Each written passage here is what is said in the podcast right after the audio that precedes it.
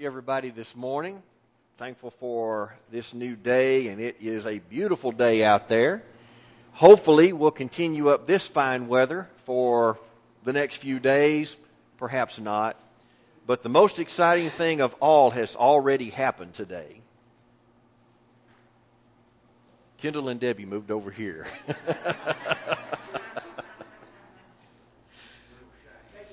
you were shamed. I didn't realize what a big deal it was until everybody started clapping. no, it, it is a, it's a blessing to have this day, and I'm thankful for these morning sessions. We have a good crowd here today, and I'll invite your attention to Hebrews chapter 1. We're going to be taking a look at some things that are very helpful to me, and I hope that they are to you as well. Okay, who watched the news this morning? Show of hands. Who watched the news this morning? Oh, come on. More of y'all watched the news than that. Richard says, No, I didn't. Those of you who didn't are smarter than the rest of us. I'll, I'll tell you that. But um, our news is just absolutely depressing. You never watch the morning news and say, That was so uplifting. I feel strengthened. I feel bolstered in my faith. I can face the day so much better now because I know about this shooting and I know about this political problem and I know about this circumstance in the world that's a terrible situation. Not a one of us walks away from that and, and feels like we're better servants of God as a result of it. And the, the morning news is just another sample of what we have known our entire lives, and that is we live in a broken world. We live in a fallen world. We live in a world where sin has such sway that in the New Testament, the devil is even called the God of this world. Now, he's not God. He's God with quotation marks around it, but he does have a lot of, of uh, control, a lot of influence over people in the world. And his control over people in the world, is that because he forces people to do things? No, it's because he entices and people give in and people go along. And so the wickedness of the world. The world has been broken ever since Genesis 3. When the first sin entered the world, the brokenness that we face today had its beginning. And we see the trials and tribulations of, of man and of woman both being discussed in that passage. We see the continual conflict between humanity and Satan that is being described there. But you know what? Right there in the middle of it, while we know it's a broken world, we still see that there is hope. There is hope. Because God would send His Son, and His Son would be the remedy for sin, the source of redemption, the way of forgiveness and hope eternal. Now, I'm going to be very plain with you today. Jesus did not come to fix this broken world so that the world would become a better place. He did not come for that reason. He came to redeem lost sinners from the broken world and make us citizens not of this earth, but citizens of the kingdom of heaven, so that we can live in a broken world with hope that this is not all there is. There is so much more. And we anticipate that eternity as we look to Him. Now, for the next three days, we're going to talk about how that in a broken world, in a fallen world, we still can have firm faith, a solid footing for life, and a solid footing for eternal hope. And you recall the, the parable that Jesus told about the wise and the foolish man, and the wise man built his house on the rock, and the foolish man built his house on the sand, and that's the contrast we're talking about these next three days. We're going to talk about having our feet firmly planted on the rock, the rock of Jesus, the rock of His Word, the rock of being a part of His church, which is founded upon Himself as the bedrock foundation, to give us the strength and the hope that we have, even though we live in a fallen world. And that's what we're going to talk about for the next few days. And we're going to begin with talking about how that we have firm footing for our faith because Jesus is divine. Jesus is God. Luther Blackmon used to say, or at least Elmer Moore told me he used to say it, and Brother Leon probably knows this better than I do, used to say that, that Jesus was God as God is, and man as man ought to be. Now, today we're going to talk about how that Jesus is God as God is, and tomorrow we're going to talk about him being man as man ought to be. And then on Wednesday, we're going to notice that how that the divine human Jesus is the source of promise and hope as we live in this fallen world. Let's read in Hebrews chapter 1. Let's read just a little bit. Verse 1 God, after he spoke long ago to the fathers in the prophets in many portions and in many ways, in these last days has spoken to us in his Son whom he appointed heir of all things, through whom also he made the world.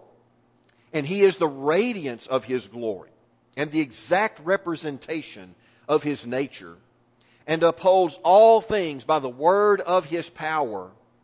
When he had made purification for sins, he sat down at the right hand of the majesty on high, having become as much better than the angels as he has inherited a more excellent name than they. And we'll read some more as we continue on.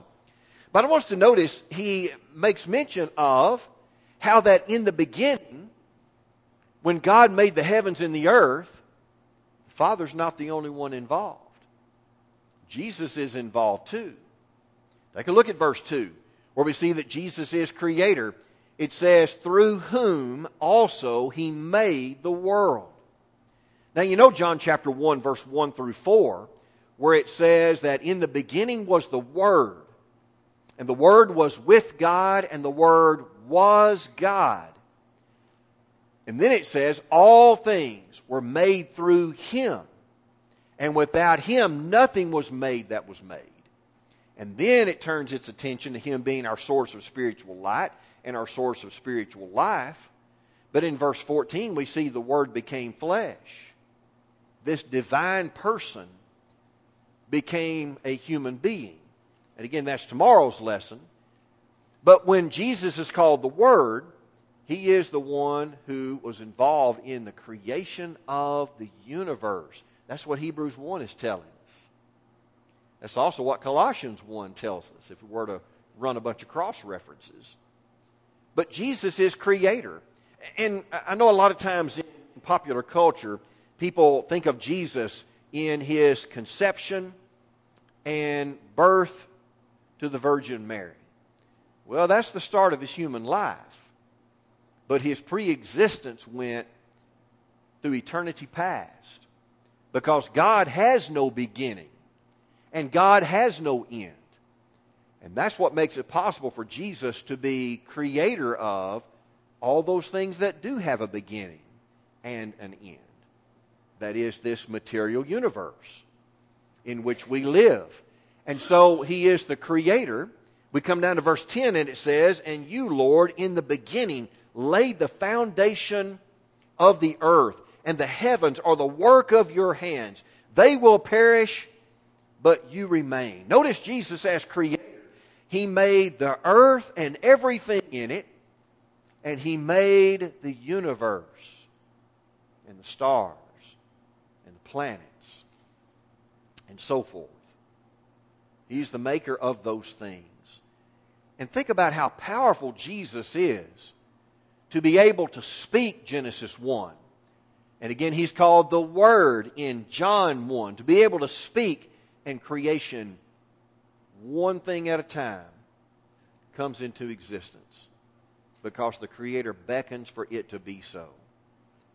When we talk about Jesus, He is our firm footing in a world where so many things have fallen because He precedes the fallenness as the creator of all things good.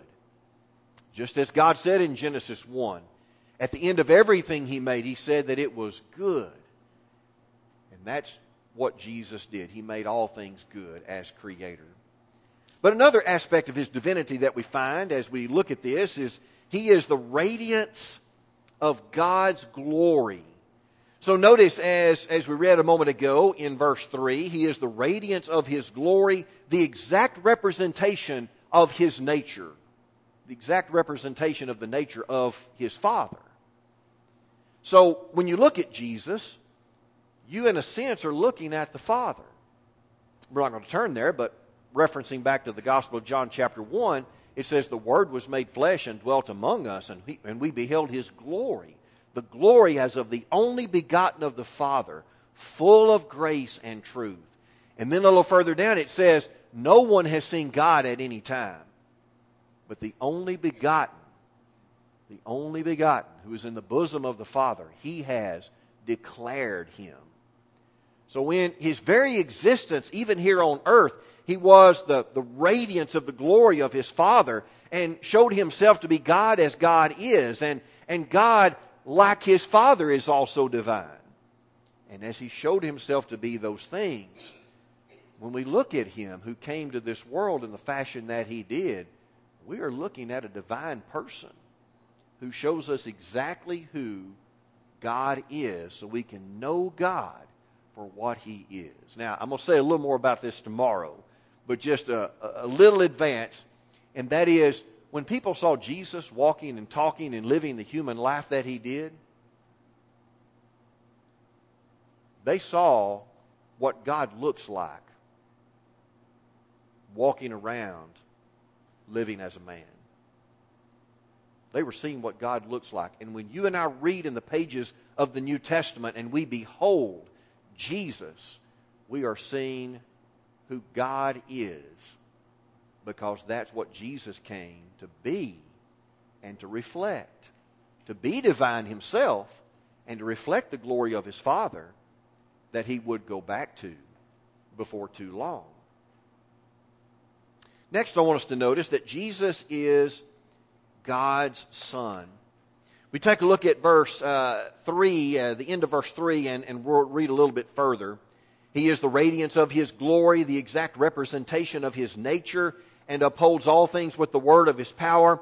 When he had made purification for sins, he sat down at the right hand of the majesty on high, having become as much better than the angels, as he has inherited a more excellent name than they. You see, angels do not wear the name of being God.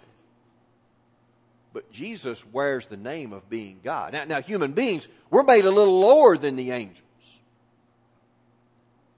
But Jesus is greater than the angels because by nature he is divine. By nature he has more glory than angels. And what does he say, verse 5?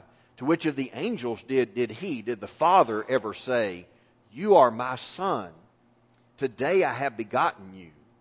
And again, I will be a father to him, and he shall be a son to me.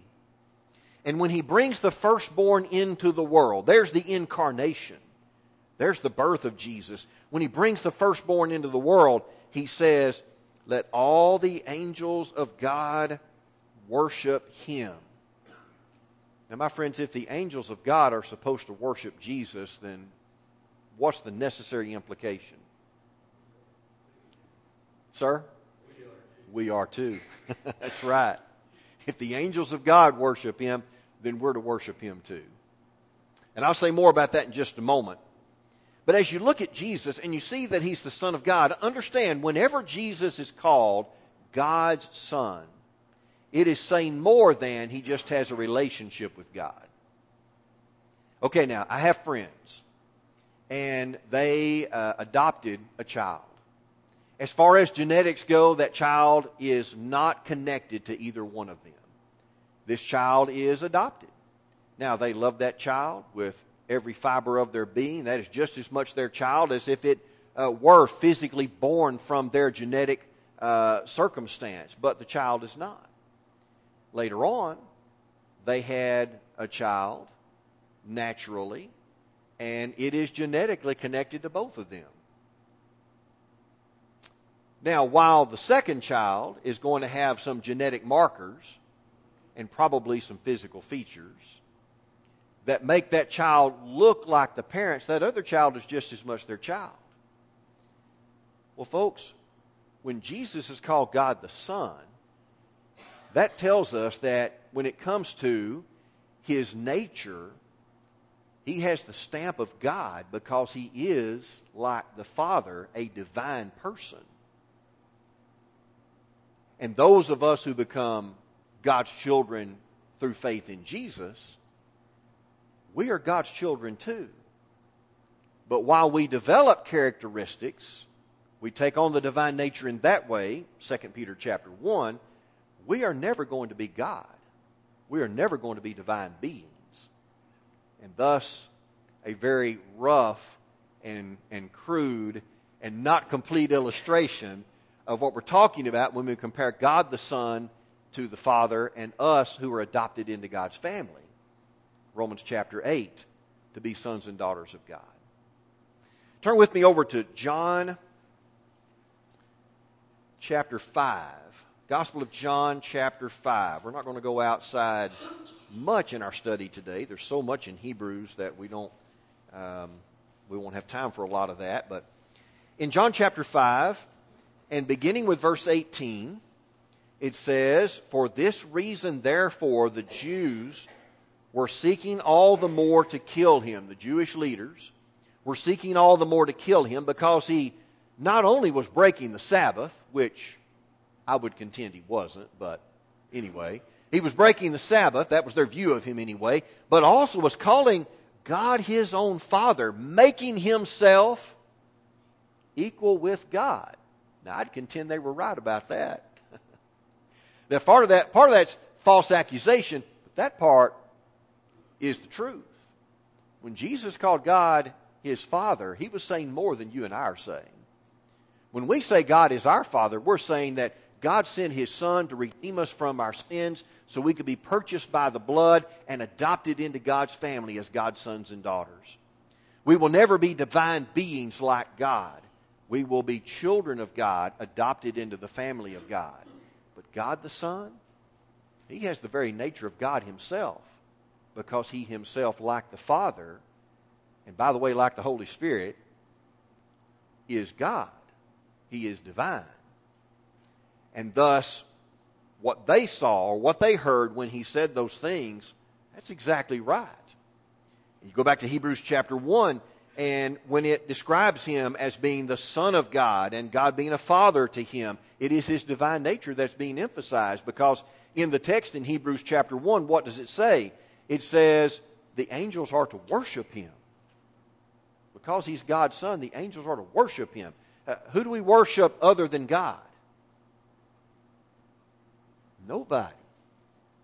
Nobody. So Jesus has to be divine because he's worthy of worship and even worthy of worship by beings who have a higher nature than we, worship by the angels. Let me make a, just a passing comment about that. I, have actually uh, heard of people, I, have never heard anybody personally say this, but I have really good friends who have, uh, have actually said, you know what, we, we can only we can only worship the Father. We can't worship the Son. Well, the angels are worshiping him, according to Hebrews chapter 1.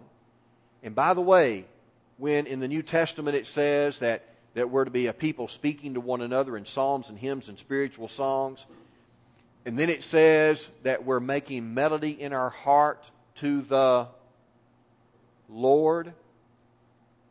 In Ephesians, every single verse, you know who the word Lord always is applied to? It's always Jesus. It's always Jesus. Now, is that a good description for the Father? It sure is. But in the, in the letter to the Ephesians, that is always talking about Jesus. Every single time. In fact, in Ephesians 4, we're real familiar with this one. In Ephesians chapter 4 and verse 6, it says uh, that there is one God and Father of all who is above all and through all and in you all. And right above that, what does it say? There is one Lord. There's one Lord. Oh, but wait a minute, then there's also one God and Father. There, Lord is Jesus, and the Father is differentiated from him in that way. And then one chapter later, when we sing those songs of praise, singing to Jesus is absolutely appropriate. And let's see, can we think of one more place where Jesus is worshiped in song? Drew seems to be teaching a book about right now, or are you already through with it? All, you're almost through with Revelation, chapter 21. Revelation chapter 5, Jesus is worshiped, and the Father is worshiped. And when Jesus is called the Son of God, it tells us he is a divine person and he is worthy of worship. And again, that's emphasized in what we read just a moment ago. So, as God's Son, he is divine. As God's Son, he has authority. As God's Son, he is superior to angels. And as God's Son, he is worthy of worship. That's who we're talking about when we're talking about Jesus. But not only is he God's Son and, and worthy of worship, oh, wait a minute, I actually have that on, on a little piece of the chart, don't I? Not only is that the case, but we also see that Jesus is the omega of creation. Now, what, what's the other end of omega? Alpha. Alpha is what? The first what? First letter of the Greek alphabet. Omega is it's the last. so we've already noticed Jesus is the alpha of the creation because he's creator. He is also the one who will bring it to its conclusion when creation is through. Come down to verse 10. Let's read a little further. Actually, let's go up to verse, um, verse 8 and let's start there. But of the Son, he says, Your throne, O God, here plainly calls Jesus God, is forever and ever. And the righteous scepter is the scepter of your kingdom. You have loved righteousness and hated lawlessness. Therefore, God, your God, has anointed you with the oil of gladness above your companions. We'll talk about that tomorrow. And you, Lord, in the beginning laid the foundation of the earth, and the heavens are the work of your hands. They will perish, but you remain. And they, the created things, they will all become old like a garment, and like a mantle, you will roll them up.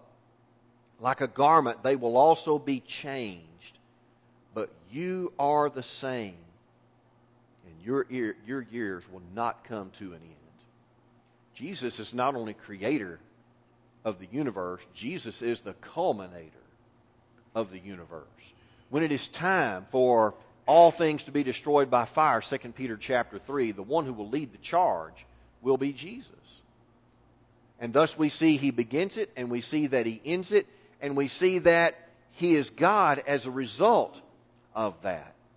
But this idea of him being the, the end of creation is also speaking to our accountability to him. We will face him in the day of judgment.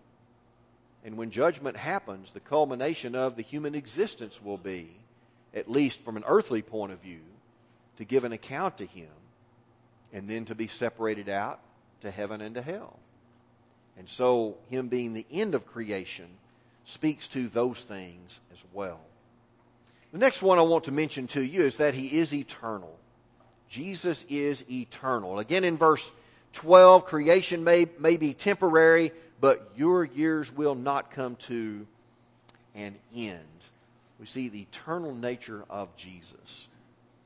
Now, we are going to look elsewhere just a, just a little bit for this, but as we consider the eternal nature of Jesus, what is God called more than anything else in the Old Testament? It is the primary designation for God in the Old Testament scriptures. It's found thousands of times.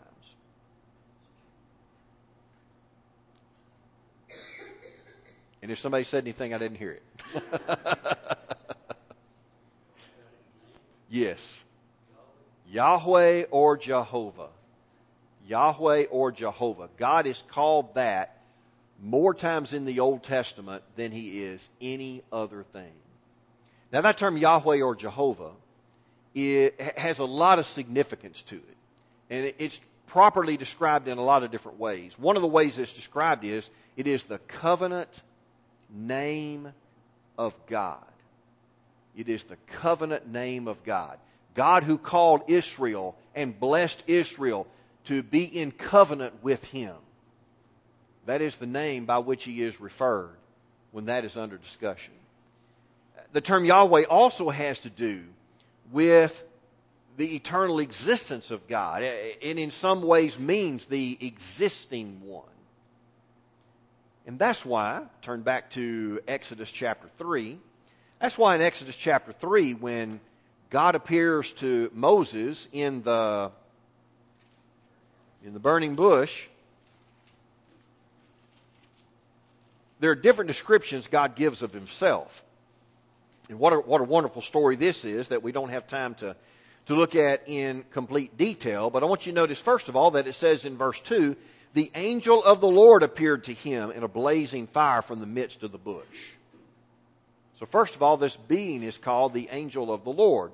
We come down a little bit further, and in verse 4, when the Lord saw, angel of the Lord, verse 2, but the Lord saw, he turned aside to look. It says, God called to him.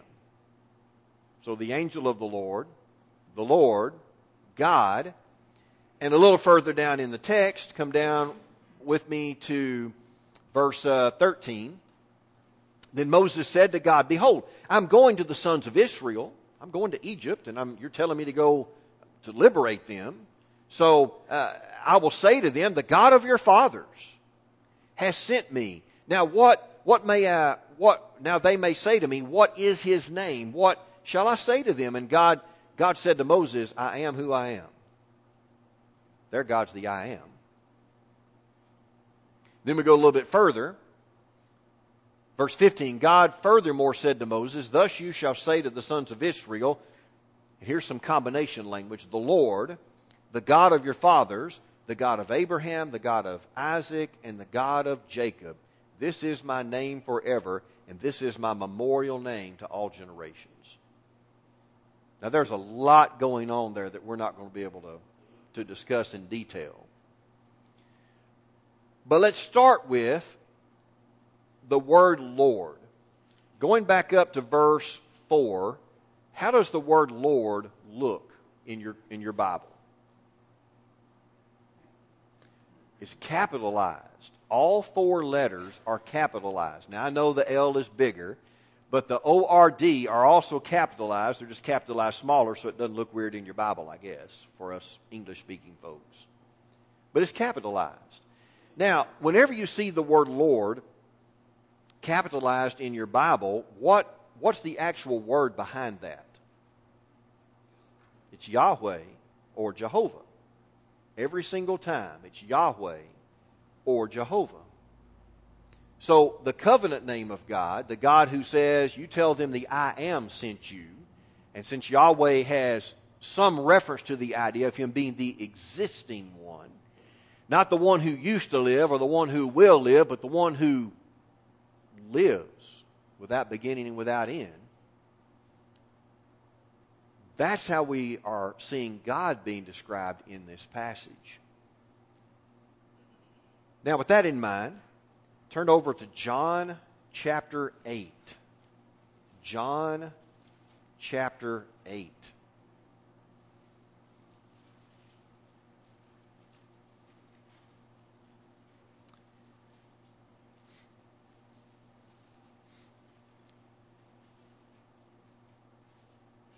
And in John chapter 8, come down to verse 57, almost to the end. Well, again, we could look at a lot more than we're going to have time to do. Verse 57 So the Jews said to him, You are not yet 50 years old, and you have seen Abraham? Uh, what, what's the answer to that question? Yes. he has seen Abraham. He has seen Abraham. He saw Abraham, he saw Moses, he saw Adam. He's seen everybody. You're not yet 50 years old. You're, you're, a, you're a young 30 something year old whippersnapper. And, and you've seen Abraham? Yeah, I have, because there's more to Jesus than his 30 something year human life. He has an eternal nature too. Jesus said to them, Truly, truly, verse 58, I say to you, before Abraham was born, I am. What was the reaction of the Jewish leaders at that point? They want to stone him. Now, why do they want to stone him when he said that? If I were to come up to you and say, now, now, uh, before my children were born, I am. You'd say, so? so what? Why did they want to stone him when he said, though, that phrase? He is saying he is God. He is saying, listen, let me remind you of our history. Our history as Jewish people is we go back to Abraham, but we also go back to Moses. And in the burning bush passage, when Moses said, Now, what will I tell them that your name is, God? God of Abraham, Isaac, and Jacob. What will I tell them that your name is? He said, You tell them my name is. I am who I am. Tell them that the I am sent you. That the eternally existing one with no beginning and with no end, the one who is outside of time, that Yahweh has appeared among you. And they knew that's exactly what Jesus was telling them with that phrase in verse 58. And thus they want to stone him to death. When you talk about Jesus, you're talking about Jehovah. Because, like the Father, he has that very same nature. Let me make one more point, and this is one of those where there may be exceptions to it, but this is, this is a general rule. A general rule. So, the, the Hebrew Old Testament. Course, the Old Testament was primarily originally written in Hebrew. The Hebrew Old Testament had this term Yahweh um, thousands of times in it. Okay? But when they translated the Hebrew Old Testament into Greek, what was that translation called? The Septuagint. The Septuagint. The primary text that Jesus and the apostles used and quoted from was actually the Greek translation of the Hebrew Scriptures. It was actually the Septuagint. Now, not knowing Greek and not knowing Hebrew, I rely on those who know those languages to be able to make that statement. Okay? So look it up. Shane, I don't trust you on that. Okay, don't trust me. Look it up. But that, but that is, that is the case from, from those who know the languages. Okay? Now, just take a really wild guess. When that term Yahweh or Jehovah was translated into Greek, guess which word they translated it with? Was the Greek word for Lord. It was the Greek word for Lord. And by the way, it's the very same Greek word for Lord that Jesus is called over and over and over again in the New Testament. By the very use of the Greek word kurios or Lord to describe Jesus, people who read the Greek translation of the Old Testament, which again, that's the main thing they had they had um, uh, ability to, to have access to it was the very same Greek word in all those places where the term Yahweh would have been in Hebrew. Now, isn't that interesting? Isn't that interesting? When Jesus is called the Lord in the New Testament, there's more to it than him just being the ruler. He is the covenant God, the God of the Old Testament, who, along with the Father and the Holy Spirit, who all, by the way, are Yahweh, that is the family name of God working together with them throughout eternity, through the Old Testament into the New. And then what does God do? This is tomorrow's lesson. God comes clothed in human flesh. God becomes a man. And God lives on this earth. Because God can't die and God can't redeem us unless God takes on the nature of being human to fulfill all of those things. Yahweh comes to be our true King. And to lead us through his sacrifice and through his resurrection to eternal life with him in heaven. And by the way, I am fully convinced that when God appears as the angel of the Lord in Exodus chapter 3, that that's actually the second person of the Godhead, that that's actually the pre incarnate Jesus who appears in that form in, in that way. If you want to talk about that privately, I'd be glad to. But I'm fully convinced, I'm fully convinced of that from a number of things, including what we've talked about so far today. So Yahweh means the existing one. God is called the I am in that passage where he is also called Yahweh, and thus we see that about him. Now, one more, then we're going to conclude. And that is, Jesus is God's ultimate expression of grace. Back in Hebrews chapter 1 and verse 1, Jesus is God's spokesman to whom we must listen. In Hebrews chapter 1 and in verse 3, we see that when he made purification for sins, and so there it talks about his death upon the cross to redeem us from our sins. So Jesus is God's ultimate expression of grace because he is the sacrifice. He is God who sacrificed himself in order that he might redeem humanity being one with us, so that he might redeem us unto himself. And remember what we've quoted in John chapter 1. In the beginning was the Word, and the Word was with God, and the Word was God.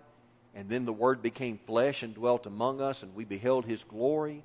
And then it says that we have received grace for grace, but it says that while the law came through Moses, Grace and truth came through Jesus Christ. Now, there's grace and truth, Genesis 1 1 to the end of the book of Revelation. There's grace and truth all the way through. But in the Old Testament, there were expressions of grace and truth that were hinting at the ultimate expression of God's grace and truth, and that came when Jesus came. He is the fullness of everything God was working toward the entire time. And this divine person becoming man to redeem humanity is God Himself making that His project to reclaim lost sinners and give us eternal hope. I tell you, we live in a fallen world, but what a Savior we have. God came to save us. And his name is Jesus. I find this very interesting. So let me let me kind of pull everything we've talked about together in one way. And that is we've looked at the six different descriptions of Jesus which talk about his divine nature in Hebrews chapter 1. He's creator. He is the radiance of God's glory. He is God's son who is worthy of worship. And then we just blew up. Oh, that was going to be really good, too. You should be very disappointed right now. Drew, you have any idea what just happened? Neither do I. Let me look up here and see. I probably messed something up. Uh, I'm wondering if maybe that um, plug-in down there was not plugged in, and um, my computer ran out of juice.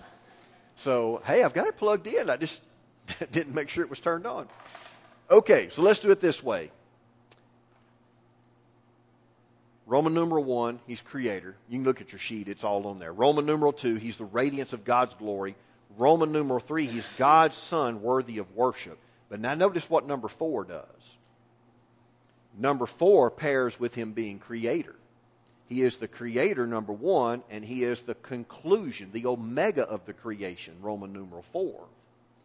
Roman numeral two, he's the radiance of God's glory, but Roman numeral five, or Roman number six, rather, they go in a different order. He is God's ultimate expression of grace, the radiance of God's glory, the ultimate expression of God's grace. And then Romans, Roman numeral three, he is God's son who is worthy of worship. But wait a minute, Roman number five, he is Yahweh.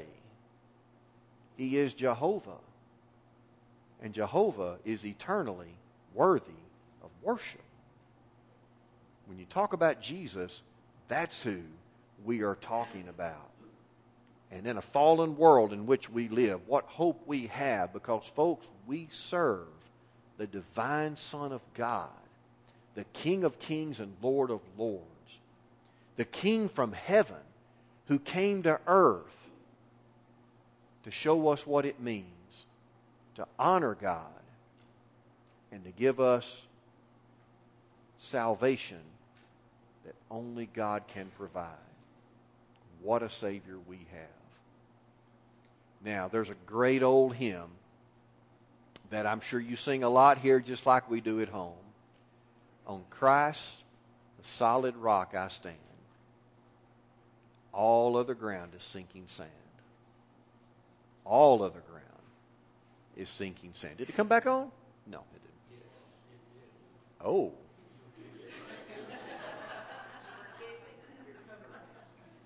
My cover page came on. I don't even know what I don't even know what's going on around here anymore. so thank you so much for your, for your kind attention today. I, I hope you find that as, as helpful as, as I do in my faith. And tomorrow, when we talk about the humanity of Jesus, with hopefully that not happening again,